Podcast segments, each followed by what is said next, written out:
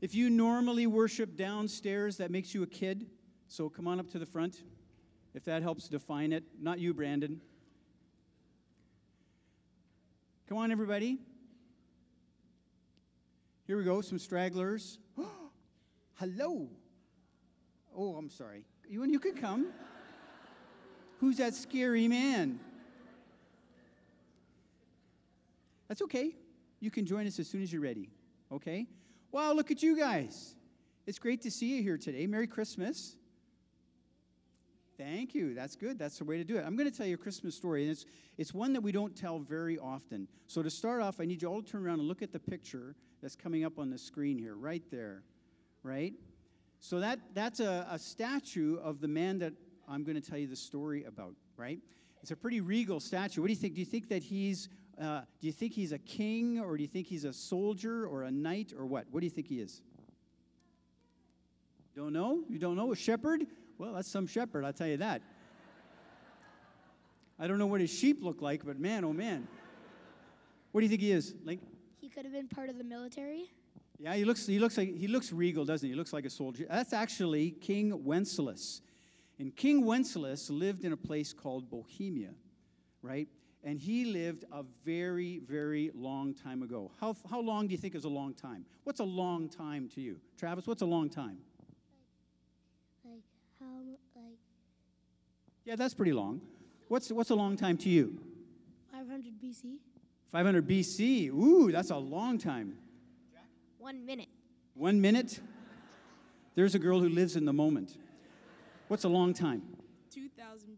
2000 BC. Okay, you guys are way ahead of me. He's actually he actually only lived a thousand years ago, a thousand years ago, right? So you guys were way way ahead of that. But he lived a thousand years ago, and his name was Wenceslas, and he was a king in a place called Bohemia, and he was actually a pretty nice guy. He was a young king, and he was a Christian. He was a follower and lover of Jesus.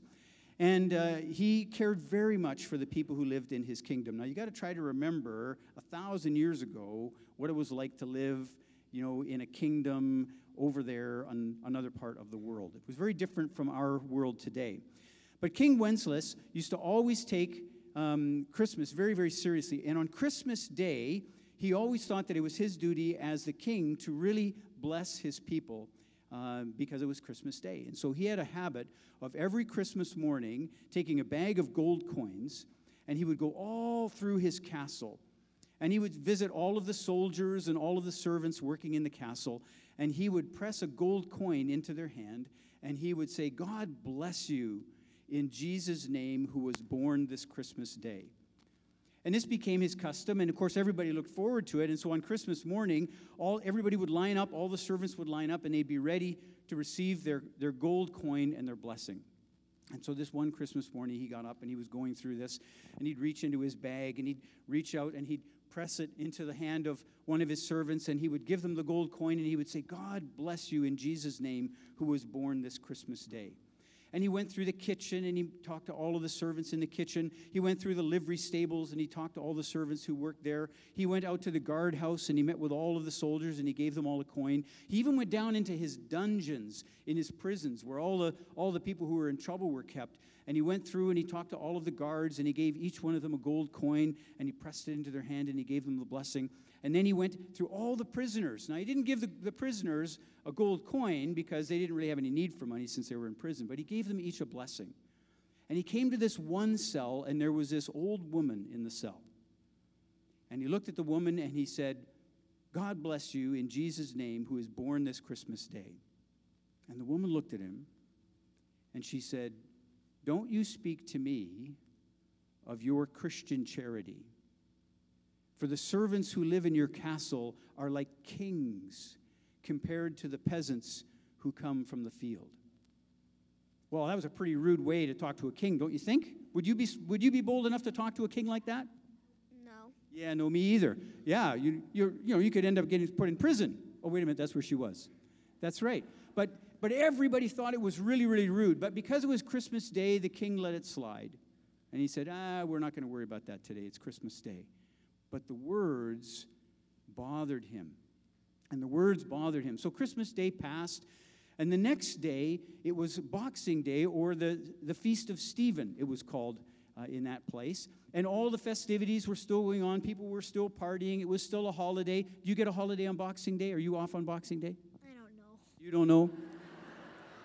Anybody know if you get a, do you guys get a holiday on Boxing Day? Travis, you get another try. I'm going to Massachusetts. Is that a holiday? Yeah, no, I didn't think it would be. Massachusetts, who would go there? Yeah. Do you get a holiday on Boxing Day? Yes, and I go on a big shopping spree. Ooh, a shopper. Yeah, there you go. That's the way that's the way we spend Boxing Day, right? But in that kingdom, on the feast of St. Stephen, they, they partied and they had a good time together. They danced, they played music, and they and they feasted. And on that morning, the king went up onto the tower of his castle and he was thinking about what this woman in the prison had said to him. And he looked out over the fields, and sure enough, there in the field, far in the distance, was one of the peasant farmers going through the field, through the snow, picking up a piece of wood here and a piece of wood there, trying to find enough wood in the field to light the fire so that he could feed his family. And the king was cut to his heart. And the king rushed down, shouting for his servants, Bring wine, bring food, bring wood for the fire. And he ran through the ca- castle, creating a big ruckus, ran to the front door, didn't even take time to put on his boots, ran out in bare feet with one of his servants carrying all of the wine and the food, and he raced across the field in the snow to find the servant way on the far side of the field. And when he finally got to the far side of the field, he gave that peasant the wine and the food and all the wood for the fire. You see, the king had learned something about charity. He had learned that, that he had all the gold in the world and he could give the gold away and it really wouldn't cost him very much. But he learned that what it really meant to love was to feel in your heart the need of another person. The word charity in our Bibles is actually the word love.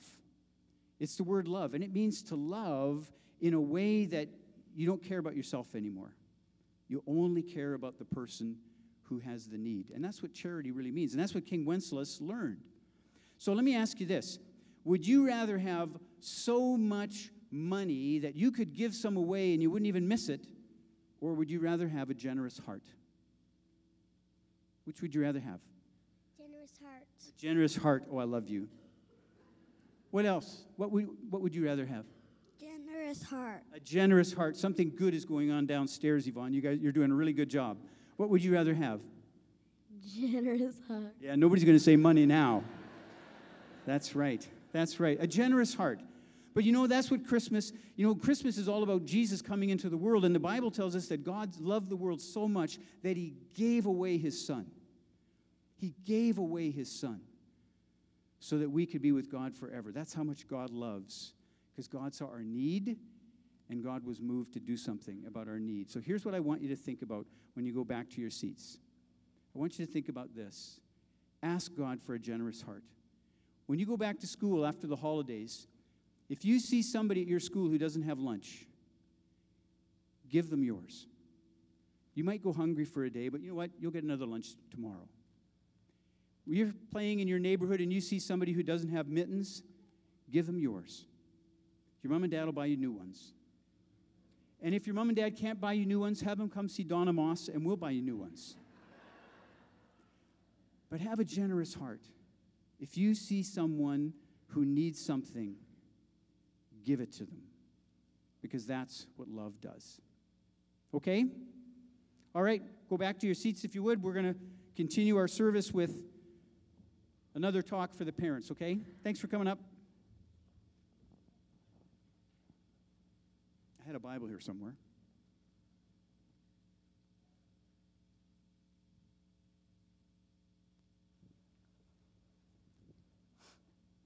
I mean it, Yvonne. I think you guys are doing a great job downstairs.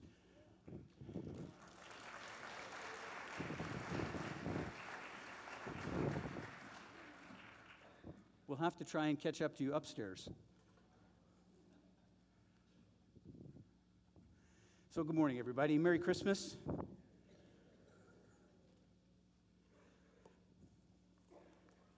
We've had uh, a few weeks of really amazing reflections and worship and, um, times of wonder. We began this season by talking about uh, his name is wonderful, full of wonders. And we encourage people to, to go through the Advent season with your eyes lifted up and wide open to the wonders of God all around you. And I've been, I've been encouraged by some of the messages I've received from people as they've been doing that and experiencing that in big ways and little ways over the season. We've had a couple of great messages that have taken us through some of the Christmas stories in unique and I think very engaging ways. Robert Cumberbatch telling us the story of Mary, and, and it, uh, it was, I was living it with her as he talked about what it was like for this young woman to be chosen to be the mother of Jesus. And then last week with Dan telling us Zechariah's story, I think in a way I've never really heard the story before. And again, I got to walk alongside of Zechariah and realize how incredible it was for that moment when God finally spoke after 400 years to Zechariah and promised that Messiah was coming. Well, today we're going to do the third and final story in this series, and it's Simeon's story. And I have been so excited waiting to tell you this story because I think it is just a jam packed and wonderful story for us as we prepare to celebrate the coming of our Lord. Let's pray together, and then we'll get into it.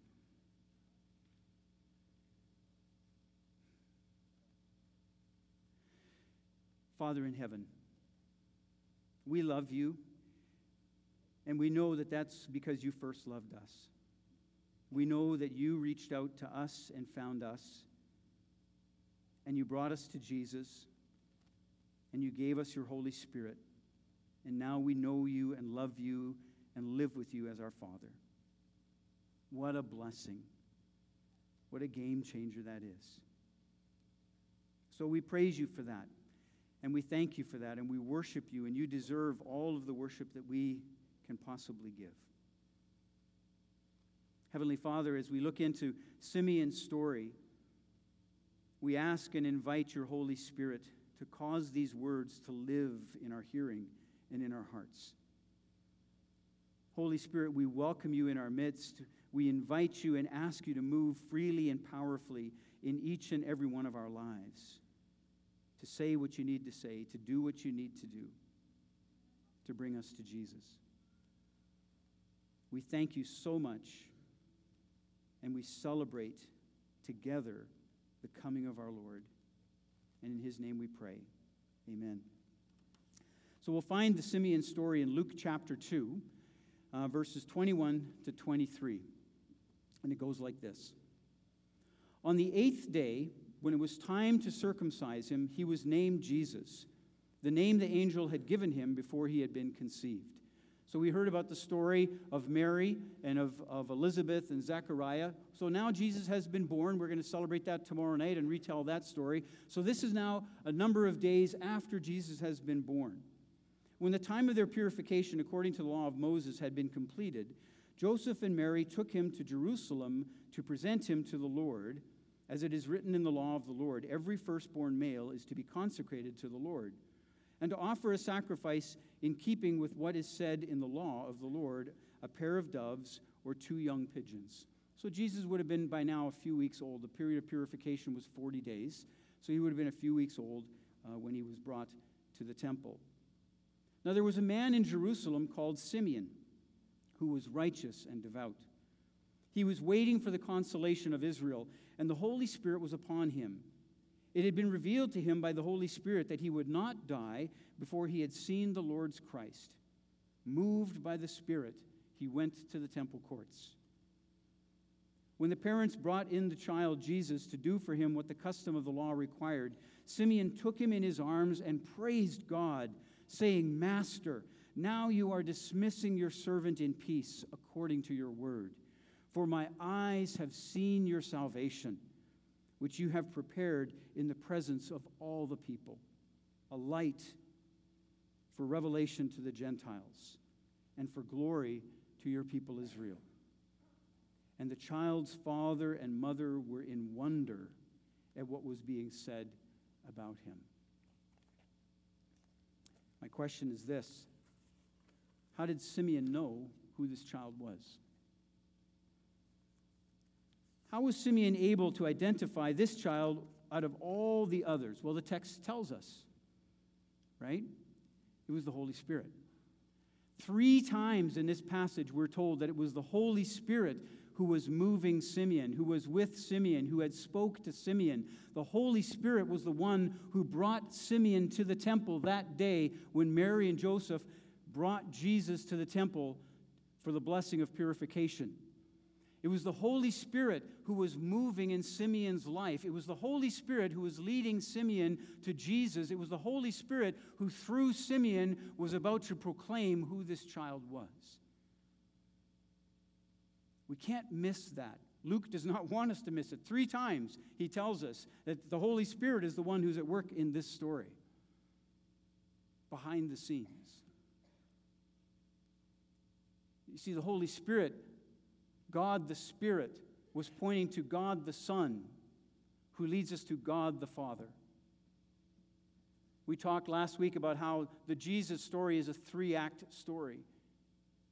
He was born, he died, and he was resurrected. And the Christmas story is a Trinity story. It's a triune story. It's a story of Father, Son, and Holy Spirit together coming to save the world that they made and love.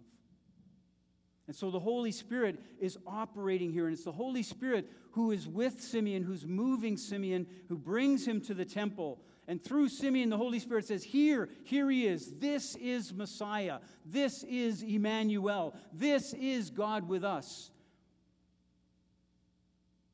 Here, here is Messiah.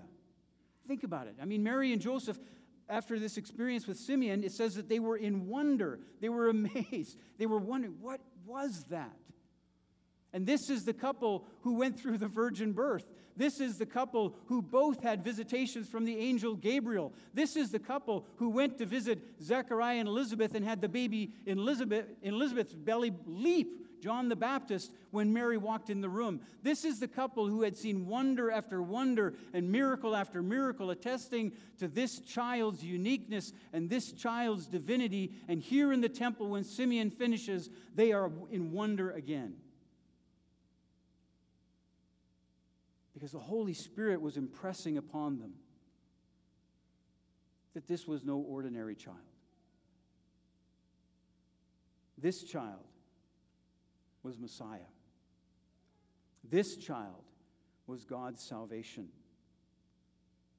You see, through the Holy Spirit, Holy Spirit, Simeon didn't just see who this baby was, he saw what he was.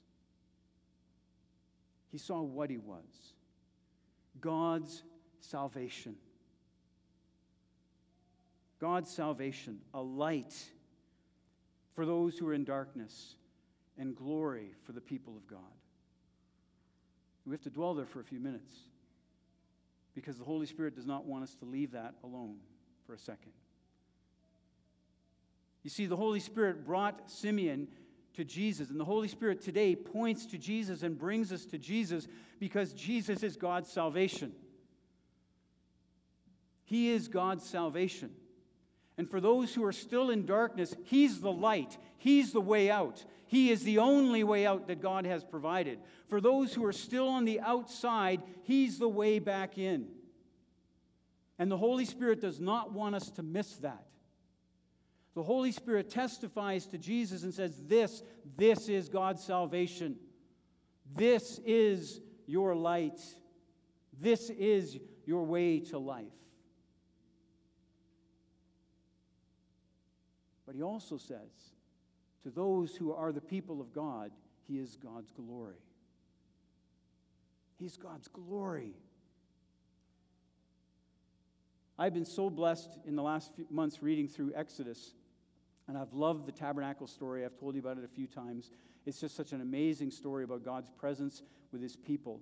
I finished chapter 40 last week, and chapter 40 ends amazingly because it says that after all of the instruction, after, after giving him all the details of the tabernacle, and after the great offering of the people and all the craftsmen putting it all together, they assemble the tabernacle, they put it all together, they pray over everything and anoint everything. Everything is ready to go, and then it says, And Moses finished the work. Everything was ready. And you know what happened next? The glory of the Lord came and filled the tabernacle. And the Bible says that when the glory of the Lord filled the tabernacle, Moses couldn't even enter into it. The cloud was so thick. The place was so thick with the presence of God that people could not even enter in. That is the glory of God. That is the Shekinah glory of God that Israel lost through their rebellion.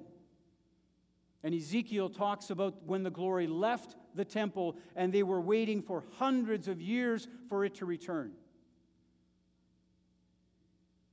And Simeon says, He's here. He's here.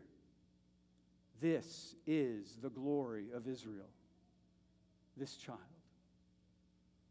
God's presence with us. God's presence with us. You see, Simeon saw who Jesus was and what Jesus was. And it was the Holy Spirit who revealed that to him, who showed that to him. He saw the consolation of Israel, the consolation of Israel. And what he meant by that is that word consolation means it's the same word as comforter, it's the same word as parakletos, it's the same word that Jesus used for the Holy Spirit in the Gospel of John in chapters 14 and 16. Jesus said, I go away so that I can send you another parakletos, another comforter, just as he was God's comforter to us. So the Holy Spirit comes as God's comforter to us. And when Simeon saw the child, he saw God's comforter. He saw the parakletos of God, God's presence with the people once again. Now, I know you're hearing my words, but you're not getting my message. You see, you and I, we don't get the glory of God. We're not overwhelmed by it. We're not bowled over by it. We've become too accustomed to its absence. We've gotten used to knowing about Jesus. We've gotten used to knowing the Christmas story, but not embracing its meaning.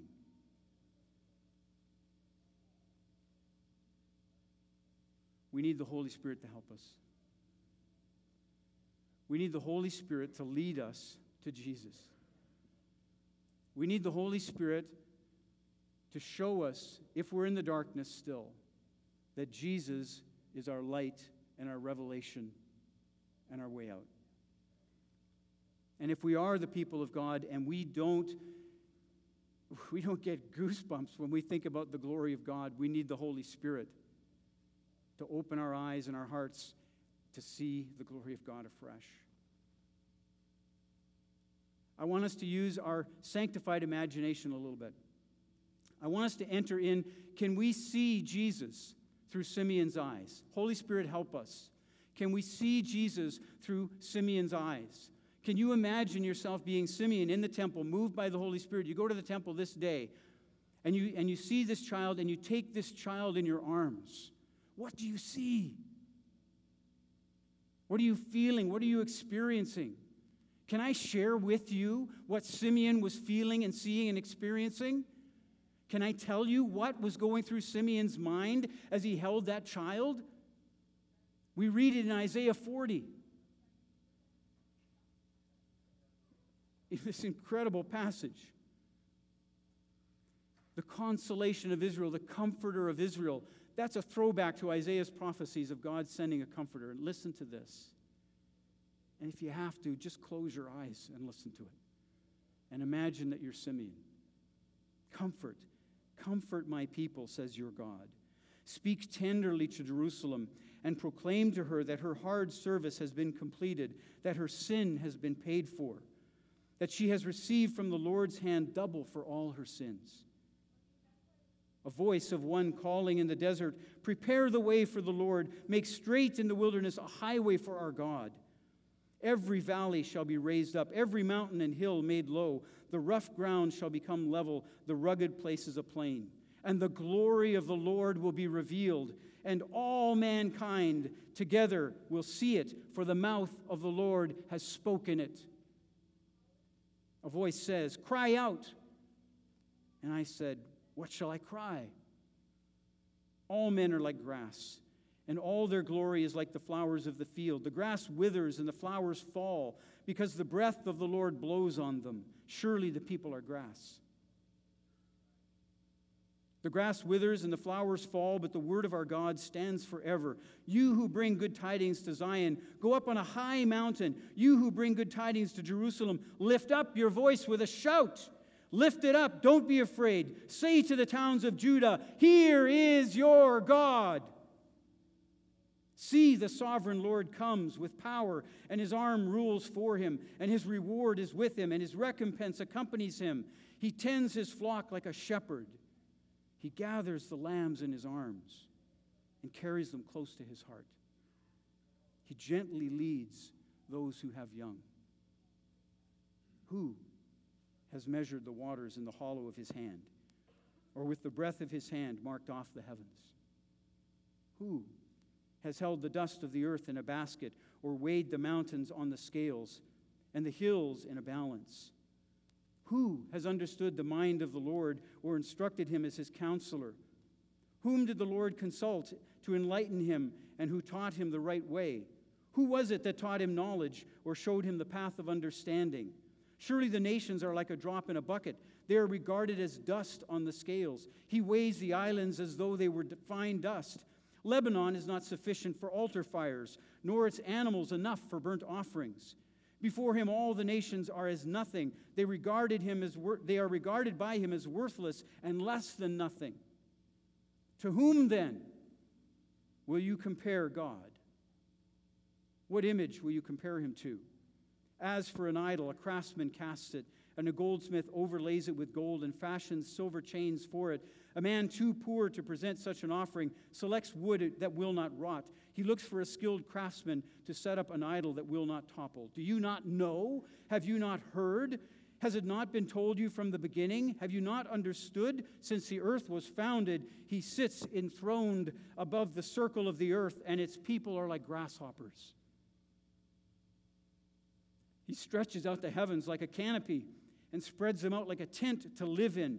He brings princes to nothing and reduces the rulers of the world to nothing. No sooner are they planted, no sooner are they sown, no sooner do they take root in the ground than he blows on them, and a whirlwind sweeps them away like chaff. To whom will you compare me? Or who is my equal? says the Holy One. Lift your eyes and look to the heavens. Who created all of these? He who brings out the starry host one by one and calls them each by name. Because of his great power and mighty strength, not one of them is missing. Why do you say, O Jacob, and complain, O Israel? My way is hidden from the Lord, my cause is disregarded by my God. Do you not know? Have you not heard?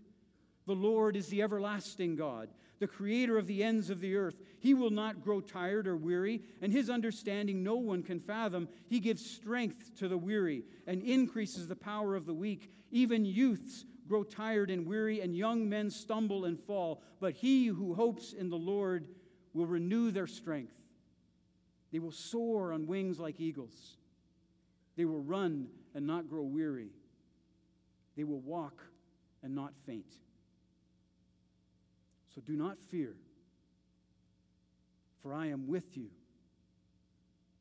Do not be dismayed, for I am your God.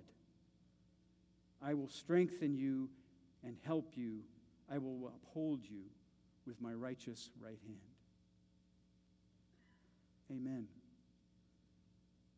That's who Simeon saw. The consolation of Israel the comforter of Israel. Who do you see? Dan talked to us about walking up to the edge of the manger and peeking in. Let's do that. Who do you see? What do you see?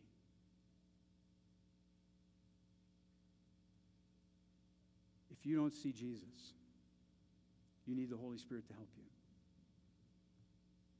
If you don't see the glory of God, like we just described it, you need the Holy Spirit to help you. Can we ask for the Holy Spirit to help us to see Jesus? You know, Jesus himself said, We know how to give good gifts to our children. We're going to do a lot of that in two days' time. How much more does our Father in heaven, who wants us to see Jesus like we've just described him, how much more will our Father in heaven not give us the Holy Spirit when we ask him? Because we need the Holy Spirit to see that. Because there were lots of people who saw that baby and thought he was ordinary. But not here.